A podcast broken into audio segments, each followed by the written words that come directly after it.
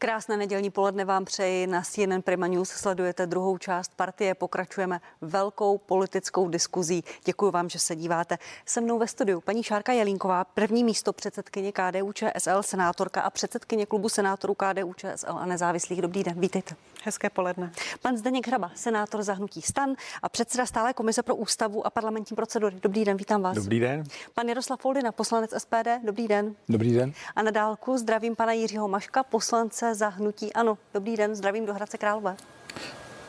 Dobrý den z Hradce Králové, vám i divákům. Děkuji, děkuji, že jste přišli, že jste se připojili. A začnu tím, čím jsme končili tu první část, a to je zdraví pana prezidenta. Je dva týdny po volbách a pan prezident byl před dvěma týdny hospitalizován v ústřední vojenské nemocnici a je, je nemocný. Vedoucí kanceláře prezidenta republiky ve čtvrtek prezentoval video z nemocnice, na kterém prezident podepisoval svolání schůze poslanecké sněmovny před panem eh, předsedou Vondráčkem.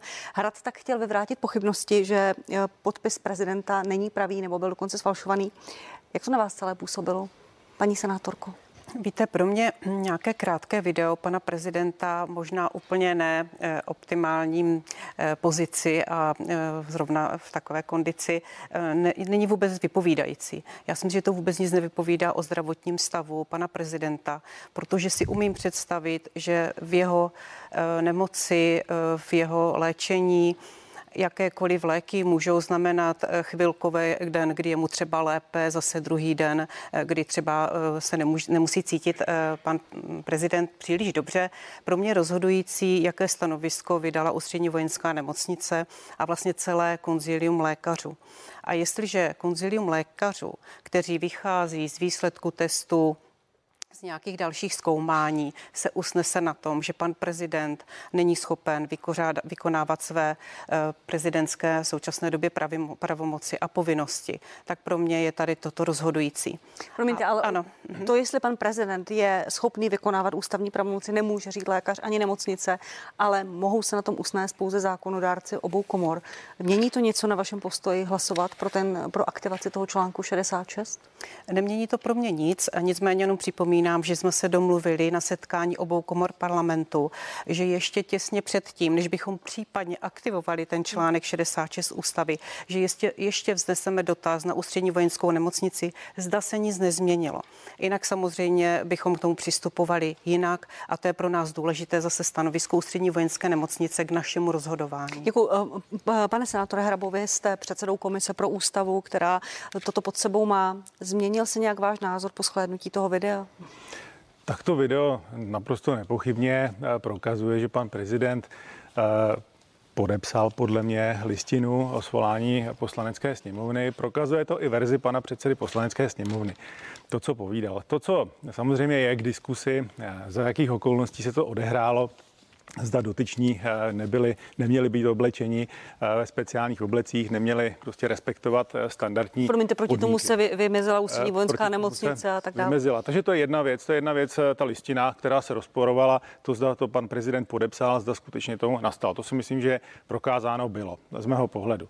Druhá věc je zdraví pana prezidenta. Ten záznam je ze 14. října, prokazuje to zdraví pana prezidenta 14. října. Pro mě důležitá zpráva byla před víkendem, kdy eh, ústřední vojenská nemocnice vydala stanovisko, že se panu prezidentovi už daří o něco lépe. Že se jeho stav mírně zlepšil. Že se jeho, jeho stav mírně zlepšil.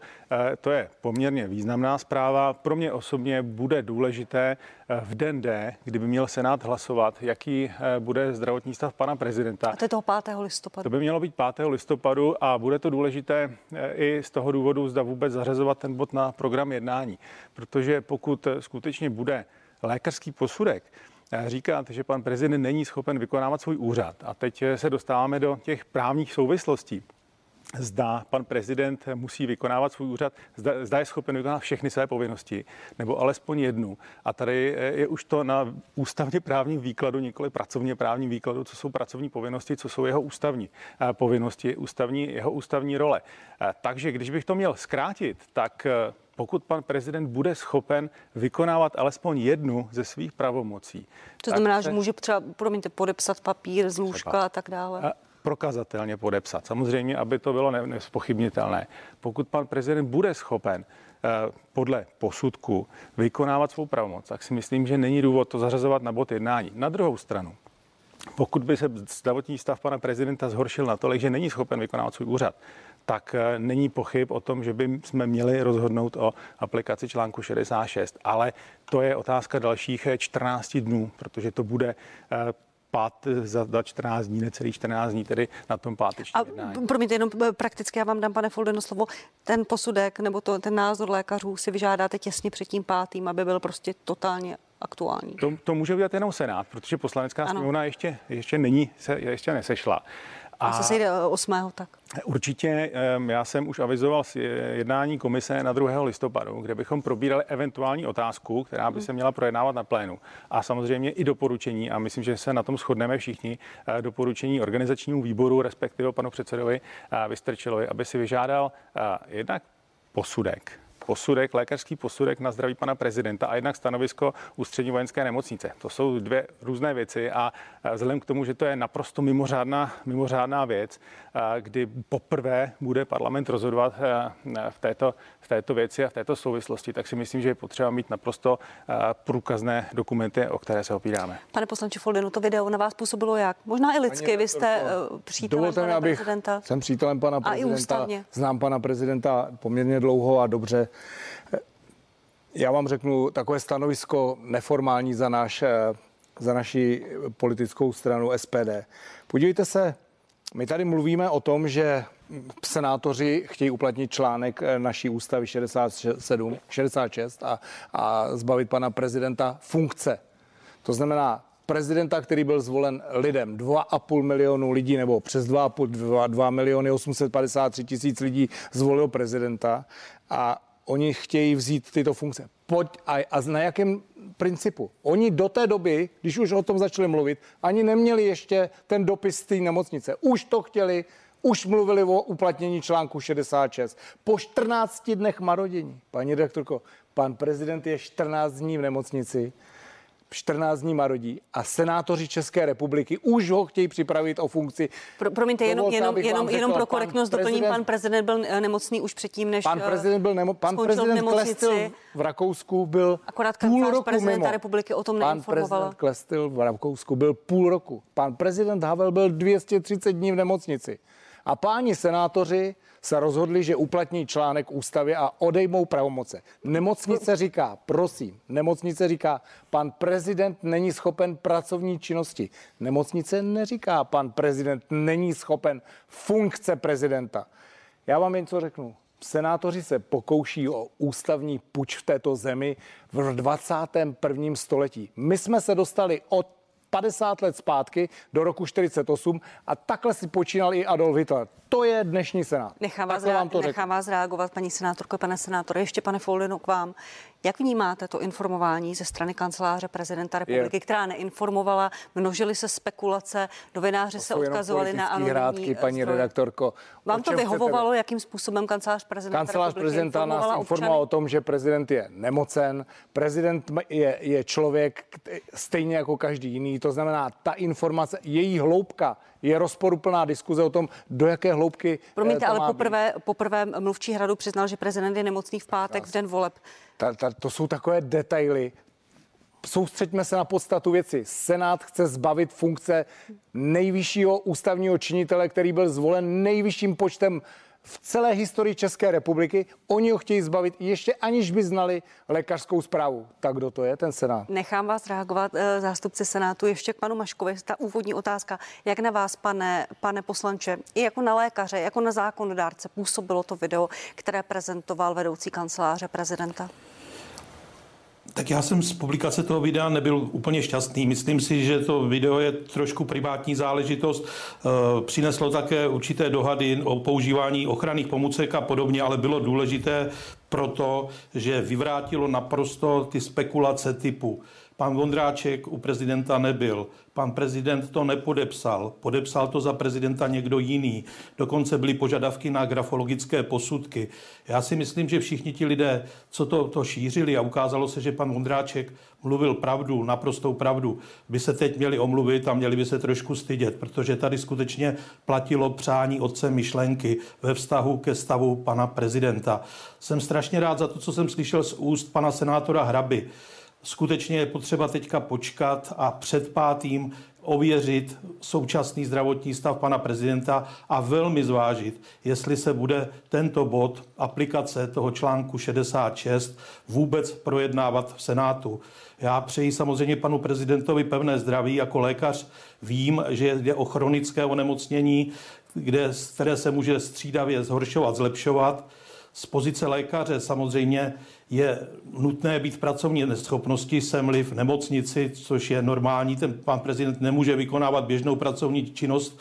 Jinému pacientovi bychom vypsali pracovní neschopnost, nicméně nemůžeme to vůbec zaměňovat s tím, zda je prezident schopen uvážlivě rozhodnout, podepsat eh, a vykonávat svůj mandát.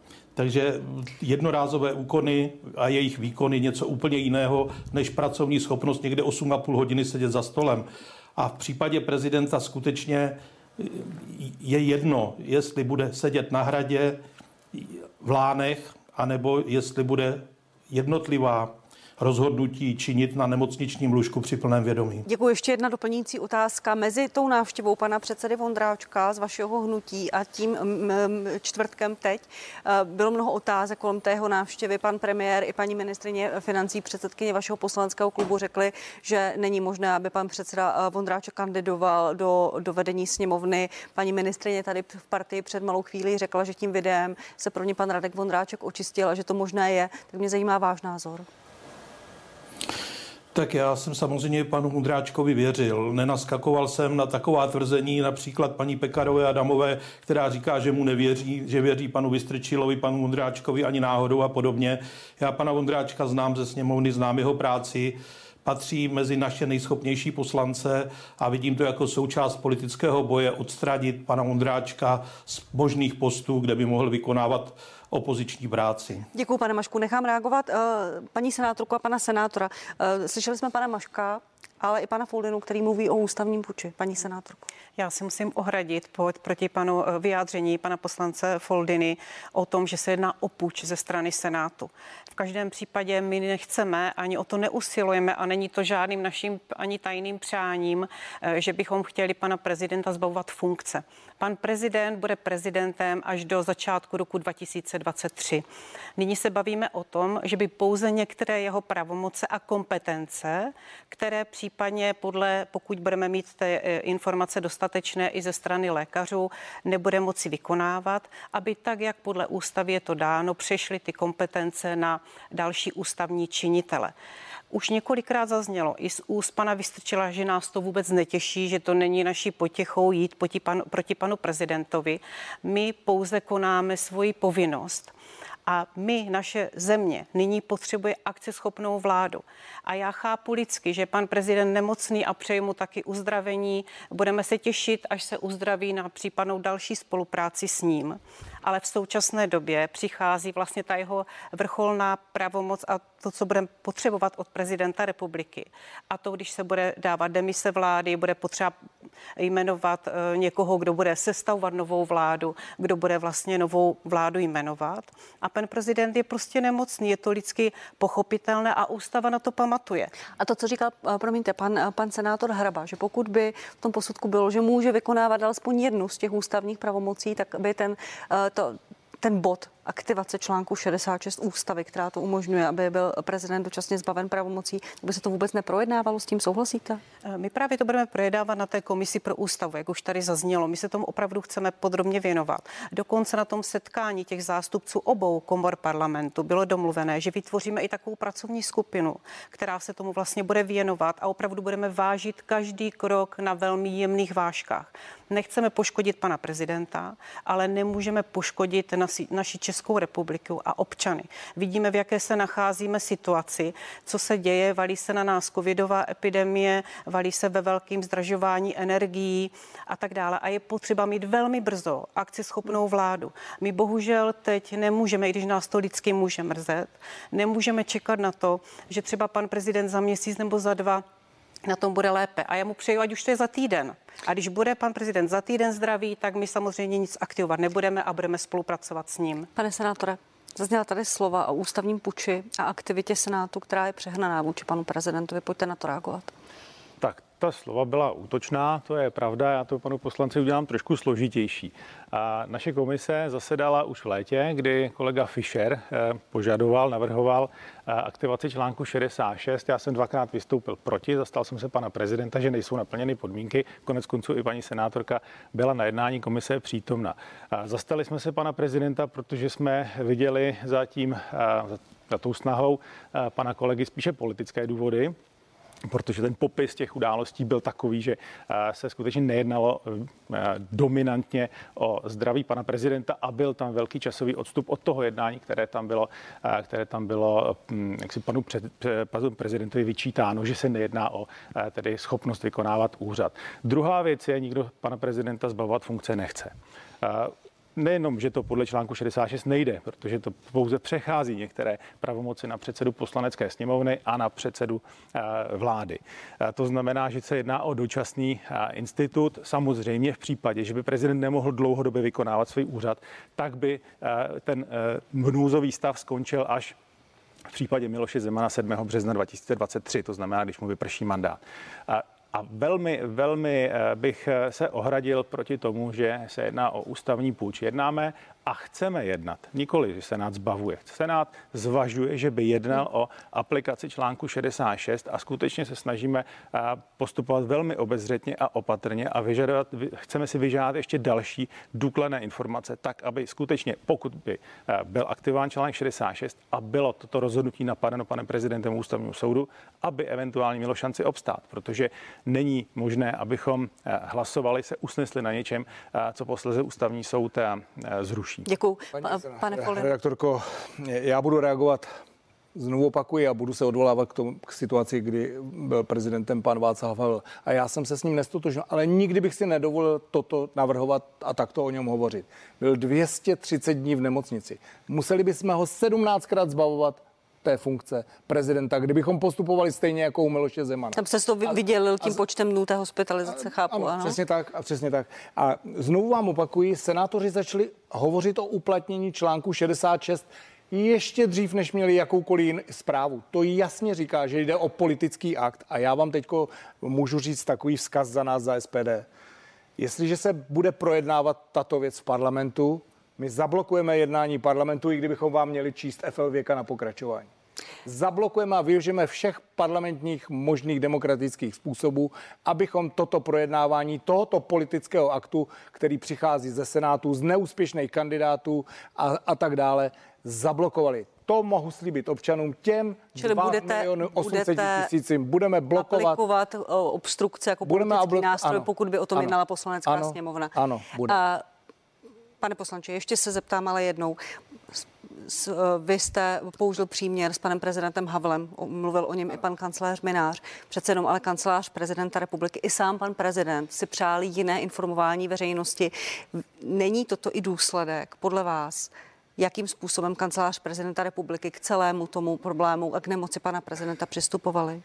Kdo chce, kdo chce psa být, hůl si najde, paní redaktorko. Já, já si žádnou to, to hůl jsou, nehledám, ale já, prostě já to neříkám o, ve společnosti, to ve společnosti, ve společnosti nikdo neměl tady informace. Se vytváří Promiňte, a i těch 2 miliony 800 tisíc voličů možná měli u pana prezidenta jenom obavy a neměli ty informace. Tady se vytváří mediální obraz, tady se diskutuje o rouškách, dejte jim 2000 pokutu za to, že nedodrželi to, co měli dodržet, a, ale tady se z toho dělá mediální bublina a spochybňuje se podstata věci. Prezident byl schopen s nimi hovořit, podepsal ty listiny. Pana prezidenta navštívil prezident Václav Klaus, 50 minut spolu hovořili a pan prezident řekl, no ano, bo hovořili jsme spolu zcela normálně. O co tady běží, je jasné. Znovu to opakuji, senátoři se snaží o ústavní puč v této zemi. A to my za SPD nedovolíme. Otázka na pana poslance Maška. Eh, pan eh, poslanec Foldina říká, že SPD využije eh, nástroje obstrukcí a nedovolí, aby se ten bod projednával. Jak se na ten nápad díváte? Tak my asi nic obstruovat nebudeme. Já pevně věřím, že k tomu bodu nedojde. Věřím v to, že se zdravotní stav pana prezidenta stabilizuje a bude možné, aby vykonával svůj mandát. Sice třeba omezeně, co se týká času, počtu těch rozhodnutí, ale věřím, že bude schopen důležitá rozhodnutí učinit při plném vědomí tak, aby nebyla nikým spochybňována. Samozřejmě pro případ, že by se jeho stav nějak dramaticky zhoršil, tak je vždycky tady možnost, aby se postupně sešly obě komory parlamentu a aktivovali ten článek 66, ale myslím si, že v současné době to není na stole a jsem rád, že poslední zpráva o stavu pana prezidenta z konce tohoto týdne konstatovala mírné zlepšení. Děkuji vám. Ještě otázka na vás, paní senátorko a pane senátore. To, co jsme tady slyšeli i od pana Foldeny, od pana Maška, ale i lidsky. Nemáte obavu z toho, že je tady reálná možnost, že by část společnosti, která je už tak rozdělená, rozštěpená, by vnímala velmi negativně, že by parlament, senát, v něm zasedá několik neúspěšných kandidátů na prezidentský úřad, eh, vnímala velice negativně, že hlasujete o prezidentovi nemocném, byť těžce nemocném? Samozřejmě, že my vnímáme tady tyto nálady ve společnosti a já už jsem tady říkala, my opravdu chceme krok za krokem a na velmi jemných a dovolím si říct si hodinářských vážkách, můj tatínek byl hodinář, budeme zvažovat, zdali máme přistoupit tady k tomuto kroku. A to už jsme tady deklarovali nejenom tím, že se tomu budeme podrobně zabývat na komisi a tak dále. Všechno, co už jsem řekla, není to naším zájmem, jde nám opravdu o stabilitu země. A jestli, a to se stotožňuji i s panem poslancem, jestli pan prezident bude za týden zdravý, my budeme jenom rádi a budeme s ním rádi spolupracovat. Opravdu nám jde jenom o stabilitu této země, abychom co nejrychlejšími kroky mohli začít řešit problémy lidí.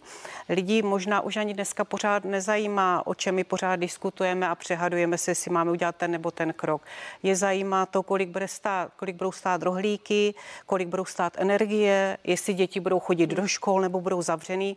A my tady tímto i se snažíme právě předcházet nějaké nestabilitě, abychom byli nachystaní na všechny cesty. Třeba tu cestu nebudeme muset využít a budeme všichni rádi, na tom se tady zhodneme. Já si myslím, že to tady slyšíme teďka všichni. Ale pokud půjde jednoznačná zpráva ze strany nemocnice, pokud říkám, třeba nepůjde a bohu díky za to, že pan prezident není schopen vykonávat všechny tyto pozice, tak my kvůli stabilitě této země, kvůli všem problémům, které se na nás hrnou, kvůli našim občanům, i těm, kteří volili pana prezidenta a mají ho rádi a bojí se o něj tak jako my, tak budeme, přistoupíme k té aktivaci článku 66, abychom mohli začít rychleji řešit ty problémy, které jsou. Pane senátor, ještě otázka na tu moji odpo- odpověď na tu moji otázku. Že by to část společnost měla velmi negativně a rozštěpilo by to českou společnost ještě víc, než je? Tak já mám eh, tu výhodu, nebo možná nevýhodu, že jsem prezentoval jak to červencové, eh, ten červencový závěr komise, eh, kde jsme se pana prezidenta zastali, kde jsem dostal řadu negativních vyjádření od těch, kteří si mysleli, že by pan prezident měl být, tedy jeho úřad přejít, to je povinnosti přejít na někoho jiného. Stejně tak teď v jsem úplně v opačné roli, kdy jsem dostal negativní vyjádření od těch, kteří si myslí, že eh, bychom o panu prezidentovi jednat neměli. Já eh, se od toho musím oprostit, já prostě musím se rozhodovat podle svého nejlepšího vědomí a svědomí, zda jsou naplněny důvody pro aplikaci článku 66 nikoli, protože prostě se nezavděčí člověk nikomu a neměl by to ani dělat, aby se komukoli zavděčil. Aspoň si to myslím eh, ze své pozice. Měli bychom postupovat maximálně objektivně na základě objektivních tedy důkazů, objektivních posudků a rozhodnout se v daný moment, v den D, tak, jak budeme považovat za správné a tak, aby mohl fungovat dál ústavní systém plnohodnotně v České republice. Děkuji vám. Pojďme trošku tu debatu posunout k jednání o nové vládě, k jednání o sněmovny. Pane Foldino, co podle vás prezident udělá, pokud bude mít možnost toho ústavního kroku? Koho jmenuje premiérem? To já těžko mohu... I vz, promiňte, s ohledem na to, co říkal, že to bude ale, uh, předseda nejsilnějšího poslaneckého klubu zřejmě, strany? Zřejmě to bude předseda nej, nejsilnější politické strany, která Ono je teď sporné, jaký, jaké kluby budou nebo nebudou v té sněmovně, protože ten jednací řád sněmovně říká, že poslanci, klub tvoří poslanci zvolení za jednotlivé politické strany. Já nejsem ústavní právník a ani právník, abych si dovolil v této chvíli činit to rozhodnutí. Nicméně bude zřejmě diskutabilní, jak se vůbec sněmovna porovná s tím, jestli bude nějaký klub Pirátů, Stanu, ODS, nebo budou dvě, dva kluby. Promiňte, ale ve vztahu k té otázce, eh, kterou jsem položila, tak pořád nejsilnější klub bude mít hnutí ano, protože má o jednoho poslance víc než koalice eh, spolu. Pan, pan eh, expremiér nebo pan premiér Babiš řekl, že by tu, to, pověření nepřijal, tak já se spolehám na to, že co řekl pan, pan Babiš. Já se domnívám, že není nutné v této chvíli dělat nějaké obstrukce tímto směrem. Je nutné se zabývat tím, jak ta vláda bude vypadat, jak bude formována, jako bude mít vládní prohlášení.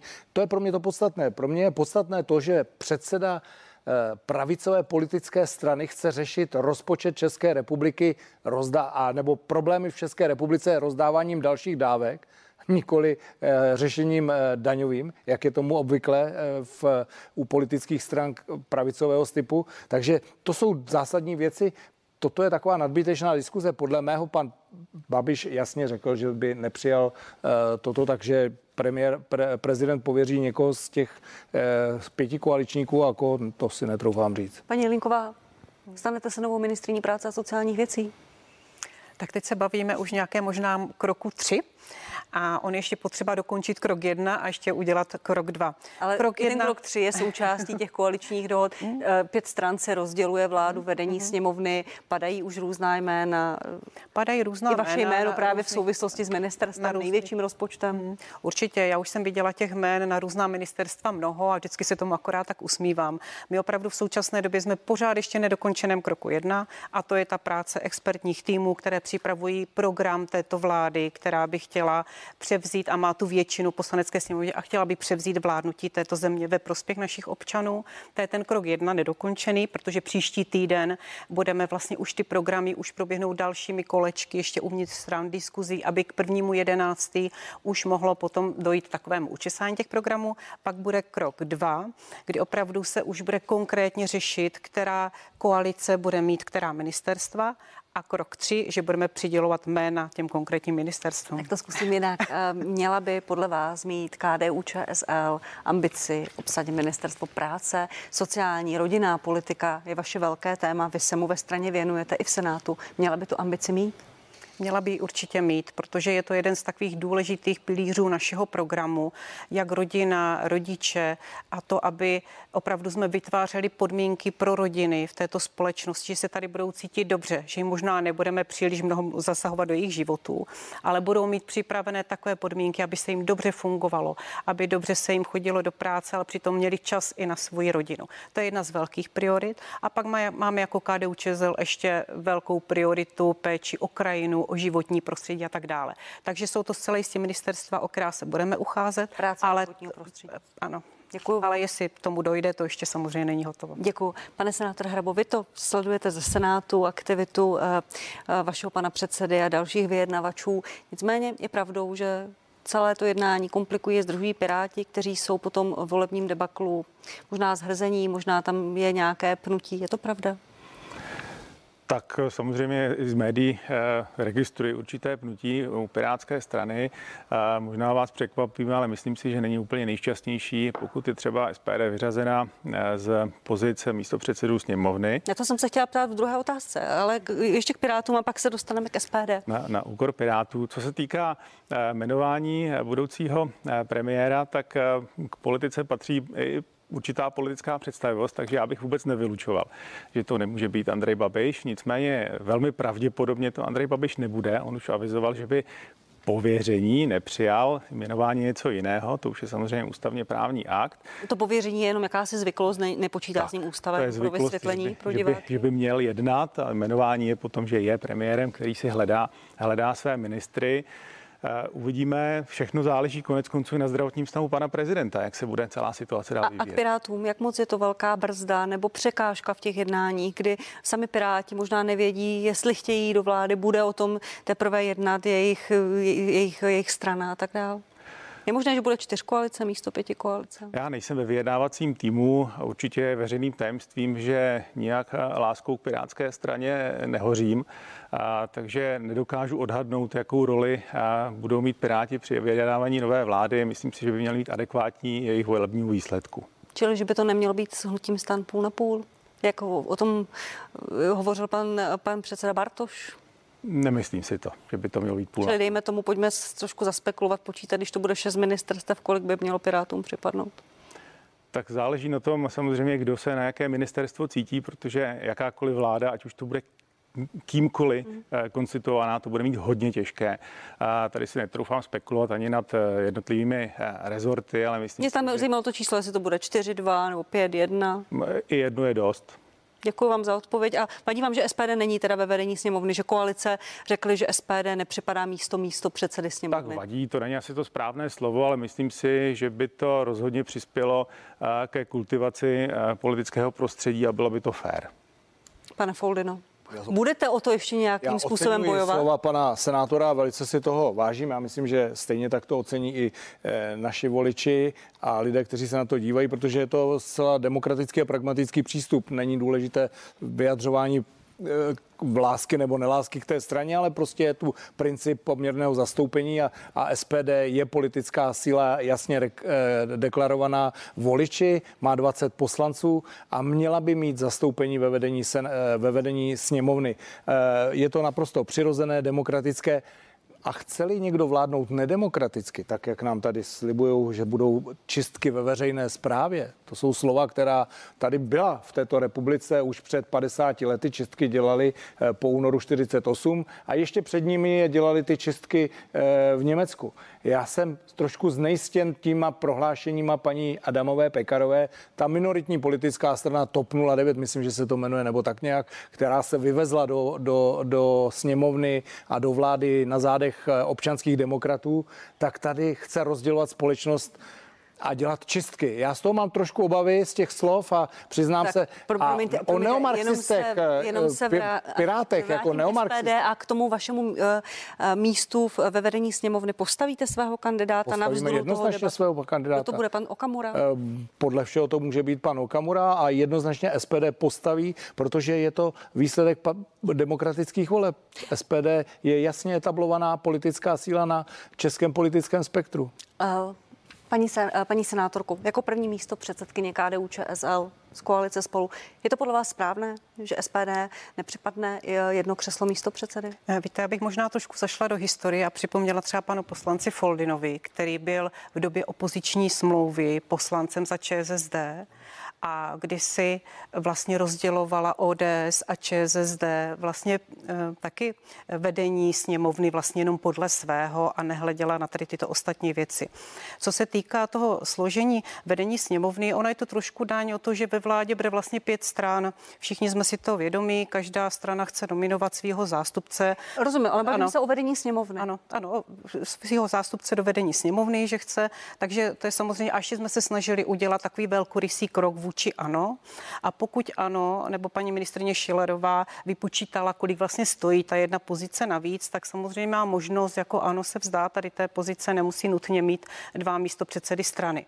Takže není sněmovny. To, sněmovny, sněmovny, pardon, omlouvám se. Ale to, že SPD nebude ve vedení sněmovny, je správné. Mluvíte o poměrném zastoupení. Mě zajímá váš názor, jestli vám to nepřijde nebezpečné, možná i vzhledem k občanům a výsledkům voleb. Eh, SPD má 500 tisíc voličů nebo mělo, ale je tady tisí, 1 milion 100 tisíc voličů, kteří nemají svého zástupce, je to 20% voličů, kteří přišli k volbám. A když se podíváte na to rozložení, jsou to strany levicové nebo národovecké, jak se říká, není to vzkaz těmto lidem, my s vámi nepočítáme? Ne, určitě to vzkaz takový to není, protože já si myslím, že lidí víc než to, kolik bude mít která strana křesel ve vedení horní dolní komory parlamentu, zase nezajímá. Oni opravdu řeší dneska úplně jiné problémy. Je to teďka daň za to, že chceme tuto zemi vyvést z těch problémů velkých, kterých ona se teďka nachází. Přicházíme ze změnou a je to trošku ta daň, jak se říkám, protože bude pět stran skládat vládu, tak všech těch pět stran se chce podílet i na vedení sněmovny, protože my už musíme zarazit tady ten legislativní proces a nechci používat vulgární slova, který byl tady nastaven za minulé vlády. My potřebujeme, aby vláda spolupracovala s poslaneckou sněmovnou a aby Počkejte, zákony procházely. proces. Jak, jak to myslíte? Říkáte, že nechcete používat vulgární slova, tak to opište nějak ne, jinak, ne, ne, prosím. Ne, ne, opište to nějak jinak, prosím, tak to myslím. Ano. Uh, je potřeba, aby poslanecká sněmovna velmi dobře kooperovala i s vládou. A myslím si, že i to vedení poslanecké sněmovny je potřeba, aby spolupracoval velmi dobře a jak říkám, ten legislativní proces byl nastaven teďka v uplyném období na velmi hrozné úrovni. Lidé si i stěžovali na to, jaká je úroveň poslanecké sněmovně a já si myslím, že i ten místo předseda poslanecké sněmovny je taková reprezentativní role A obávám se, eh, obávám, byl nereprezentativní pan. Obávám se, že, obávám se, že někdy mnohdy uh, některá jeho vyjádření a vedení poslanecké sněmovny pro mě třeba nebyla úplně zcela reprezentativní. Můžete být konkrétní, jestli vám něco konkrétně vadilo? Ne, ne, spíš jako opravdu jdeme o, na to, abychom se připravili na, to další, na tu další dobu tak, aby bylo možné opravdu přijímat zákony ve prospěch této tak. země. Nechám reagovat pana Foldinu, potom půjdu za panem Maškem do Hradce Králové. Já, já paní senátorku vidím a slyším poprvé a je mi líto, že musím takto reagovat. Je tak, vy to chcete po bolševicku řešit. Eh, rozumím tomu, eh, teď jste dobili to, co, na co jste čekali dlouho. Eh, pan Jurečka to jasně dává najevo, jakým způsobem chce vládnout. Podívejte se, Pan Okamura neudělal nic a neřekl nic, co by bylo v rozporu s pravidly a z názory České republiky a s demokracií. A vy tu demokracii chcete prostě popřít. Nepřipomínejte mi tady opoziční smlouvu, protože to bylo před x lety a ta situace v zemi byla úplně jiná. Teď se zase posunula a vy se chcete vrátit k tomu třídnímu boji podle pochopil jsem to, vy chcete prostě část občanů prostě izolovat, jak to tady paní redaktorka řekla, protože my v této chvíli to, to chceme se, reprezentovat. Promiňte, takhle jsem to neřekla, voliče, ptala jsem se paní senátorky, jestli voliče, to nepřijde nebezpečné eh, trikolory. Chceme reprezentovat i voliče, kteří volili třeba volný blok. Chceme reprezentovat i šlechtovi voliče a vy jim chcete vzkázat, ne, vy na to nemáte na, my teď musíme pracovat, nechte nám klid na práci. Já se obávám, že už jsem to někde slyšel. Paní senátorko, ještě reagujte, potom ano, půjdu za panem Maškem. že jako třeba KDU ČSL nebudeme tady podezírána z nějakých bolševických e, přístupů a principů. Já třeba osobně, můj tatínek byl komunistický vězeň a věřte, že bych nebyla nikdy v takové straně, která by nějaké tyto praktiky e, minulého režimu tady přejímala. To určitě v žádném případě. E, volby byly demokratické. Kdybych zase spočítala, kolik hlasů dostali tady tyto dvě koalice, tak samozřejmě se dostaneme zase úplně taky k nějak nějakým jiným číslům a pod, i tyto lidé tam mají být, za, tyto lidé demokratický tam mají výsledek voleb, to bych se nedovolil. Jasně, mají být zastoupení a já tady jenom chci deklarovat, že my určitě nebudeme zapomínat na ty občany, kteří nás nevolili, nebo jejichž hlasy propadly v těchto volbách a bude, ukážeme to i tím naším programem, který chystáme, těch všech expertních týmů. A i jako KDU ČSL říkáme, že chceme být i sociálním svědomím tohoto, eh, této vlády. Nechceme zapomínat na seniory, na lidi, kteří se cítí na okraji té společnosti. Ať lidi se bojí, že to bude moc pravicová vláda, věřte, že nebudeme zapomínat ani na voliče všech těchto Děkuji, paní, paní senátorko, děkuji, pane Foldeno, ještě k vám, pane poslanče Mašku. Uh, Paní ministrině Šelerová, předsedkyně vašeho poslaneckého klubu, řekla, že navrhne, aby hnutí ano postavilo i kandidáta na předsedu sněmovny, protože volba je tajná, hlasuje se, hlasuje se tajně nikoli veřejně a říká, že by byla pro, aby se to stalo. Souhlasíte?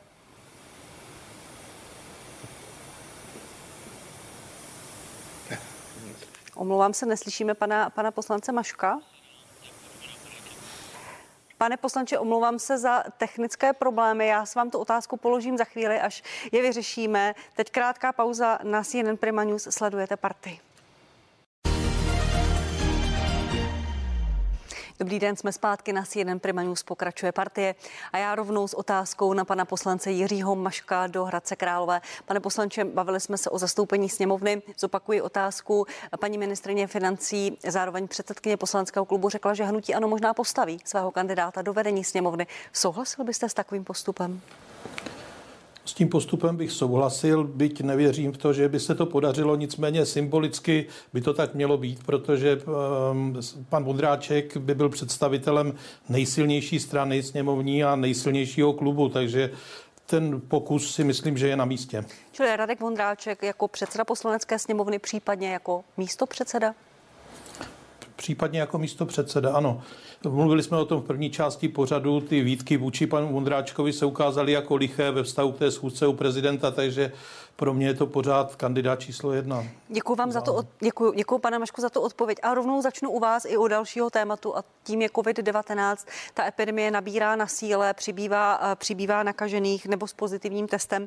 846 lidí je v nemocnicích. Připomínám, že minulou sobotu to bylo 504, v těžkém stavu 119, minulý týden 86. Vláda schválila nějaká nová opatření, která platí od zítřka a pak od dalšího pondělí. Nejvýraznější změnou je, že nebudou pro dospělé hrazené testy a že se zkrátí zkrátí platnost testů u PCR na tři dny, u antigenu na jeden den. Nemašku, jsou ta, jsou ta opatření zavedená nebo zaváděná dostatečná? Pomůže to? Já si myslím, že jsou dostatečná. Eh, vidíme už na výsledku toho, že se to vyhlásilo, takže v posledních dvou dnech výrazně stoupl zájem o očkování a to je žádoucí. A já jsem byl přítelem té varianty, aby ty placené testy byly už od začátku září a mohli jsme být někde jinde. Mimochodem ten počet očkovaných z 10 tisíc na 30 tisíc eh, denně v posledních dnech, ten vzestup by znamenal za jeden kalendářní měsíc 600 tisíc očkovaných, takže já si navíc, takže já si myslím, že to je velice důležité a ten krok byl správný a to zkrácení testů s tím souvisí také. Je to pravda, že to je určitý diskomfort pro lidi, kteří nejsou očkovaní, ale je to správná cesta. Všichni zdůrazňujeme, že tady je pořád zhruba 400 tisíc ohrožených pacientů nad 65 let věku, kteří dneska právě v počtu kolem 90 denně eh, se dostávají do nemocnic a to složení tam je průměrný věk kolem 67 let, takže to očkování skutečně je důležité. Děkuji za odpověď, pane poslanče. Paní, paní senátorko Jelinková, co k těm opatřením přidá nebo co z nich ubere nová vláda? Eh, nová vláda eh, může mluvit teďka za koalici spolu, která už má dlouhodobě nebo už asi víc jak rok antikovid tým, eh, který se snažil připomínkovat celou tu dobu pandemie vlastně ta vládní prohlášení. Nicméně musím jenom dodat, že antikovid tým jako takový nemá za sebou to velké zázemí celého ministerstva všech odborníků, nemá všechna data na jednu stranu bych chtěla říct, že to je ne, ne, ne dobrovolnická, ale že to je trošku jakoby činnost některých poslanců a senátorů, kteří ještě navíc vlastně se snažili opravdu jít do hloubky tady této věci a být teda i k ruce k vládě, nebo někdy možná i pomáhat lidem vysvětlovat, proč ta vláda k něčemu přistupuje a tak dále. Eh, máme, eh, vím, že pan profesor Válek případný možný budoucí, ale nic ano. není hotového minister eh, zdravotnictví už si kolem sebe staví nějaký profesionální tým, který mu bude radit a který už bude dneska i se snažit potom spolupracovat určitě s ministerstvem zdravotnictví, abychom byli připraveni na to převzetí.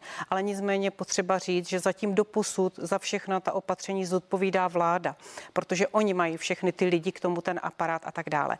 Můžu říct, že třeba i jsme teďka ten antikovid tým náš souhlasil s tím, že se zkrátila doba karantény karantény na těch sedm dní, když potom bude mít člověk negativní test a tak dále. S některými opatření souhlasíme. Není to a priori za každou cenu nesouhlasit, ale je potřeba lidem důkladně vysvětlovat, aby oni věděli, proč každé to jedno opatření vlastně přichází. A to, to nejvýraznější opatření stop placení testů z, hraze, eh, z veřejného zdravotního pojištění pro dospělé osoby. S tím souhlasíte?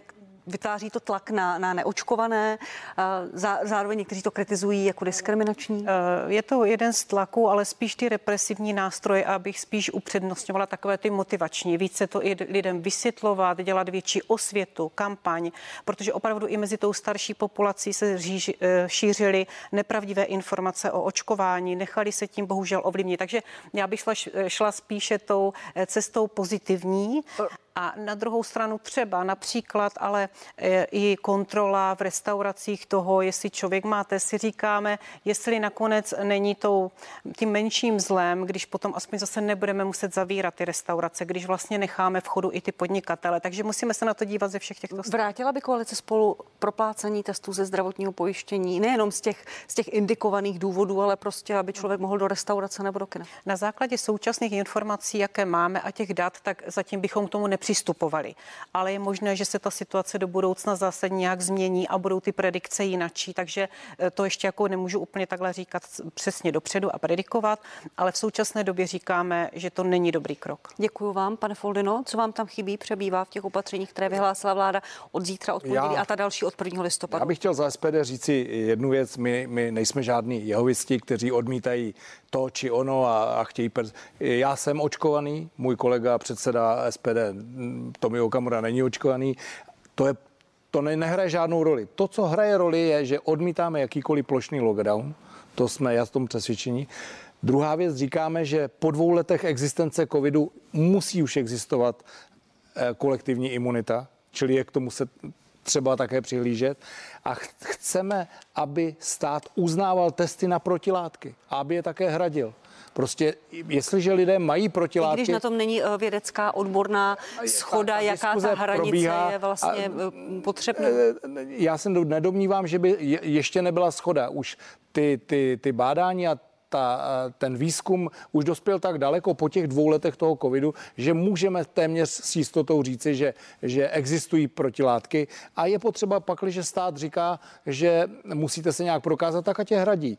Stát, pokud chce po lidech, aby se prokazovaly jakýmikoliv testy, musí je hradit musí je hradit. To je Čili nesouhlasíte s tím, že od 1.11. přestává veřejné zdravotní pojištění Nehradil z veřejného pojištění, z veřejného pojištění uh, testy a říkáme, že prostě významnou roli by měli hrát praktičtí lékaři, kteří znají přesně tu danou skupinu lidí. Je potřeba se zaměřit na určité ohrožené skupiny, nikoli ty plošné řešení, které se nepotvrdily ani, ani v celém světě. Takže SPD má jasné stanovisko. Děkuju moc. Žádný lockdown a stát by měl hradit věci, které hradit má. Děkuji, pane Foldeno. Uh, pane senátore Hrabou, co vám tam chybí, přebývá, možná jako právníkovi? Tak já osobně bych, musím říct, že preferoval, kdyby testy byly hrazené a byly prováděny PCR testy co nejplošněji. I když, promiňte, i když vidíte, že mnoho lidí to motivuje k tomu jít očkovat? Eh, to je druhá věc. Jedna věc je očkování. To očkování přece jenom brání šíření a epidemie. Očkování zabraňuje těm fatálním důsledkům u každého jednotlivce. Tam ta motivace je osobní a samozřejmě vůči společnosti. To očkování je jedna věc, ale eh, myslím si, že to nejdůležitější je zabrání šíření té nemoci. To číslo R, které se blíží ke dvěma, je opravdu eh, strašné. Myslím si, že je potřeba zabránit tedy tomu šíření a myslím si, že testování by měly být jak očkování, tak neočkování. Já to asi nepopulární názor, ale i ten očkovaný, byť no. se ho to nijak zásadně nedotkne, třeba neskončí v nemocnici, tak může být potenciálním nositelem, nosičem eh, té, té, eh, té nemoci. Takže myslím si, že cesta ven je z očkování, z očkování, z, z testování třeba ve školách, ve velkých kolektivech. Jo, tady dávám zapravdu ministrovi školství, že potřeba testovat skutečně ve testovat ve školách eh, každé pondělí třeba, nevím, to je na něm, na jeho rozhodnutí, ale myslím si, že to je, to je cesta ven. A samozřejmě i, i to očkování, eh, zvlášť u těch eh, tedy skupin, kde hrozí nějaké fatální důsledky. Děkuji vám, děkuji vám, pane senátore, i děkuji vám všem. Šárka Jelinková, Zdeněk Hraba a Jaroslav Foldina, děkuji vám a nadálku děkuji panu Jiřímu Maškovi, poslanci zahnutí. Ano, děkuji, že jste byli hosty partie. Naschledanou, pane poslanče. Hezký den. Naschledanou. Děkuji vám všem, že jste byli hosty, že jste odpovídali na moje otázky a vám děkuji, milí diváci, že jste se dívali. Budu se na vás těšit opět za týden v 11 hodin na Primě a CNN Prima News. Hezkou neděli.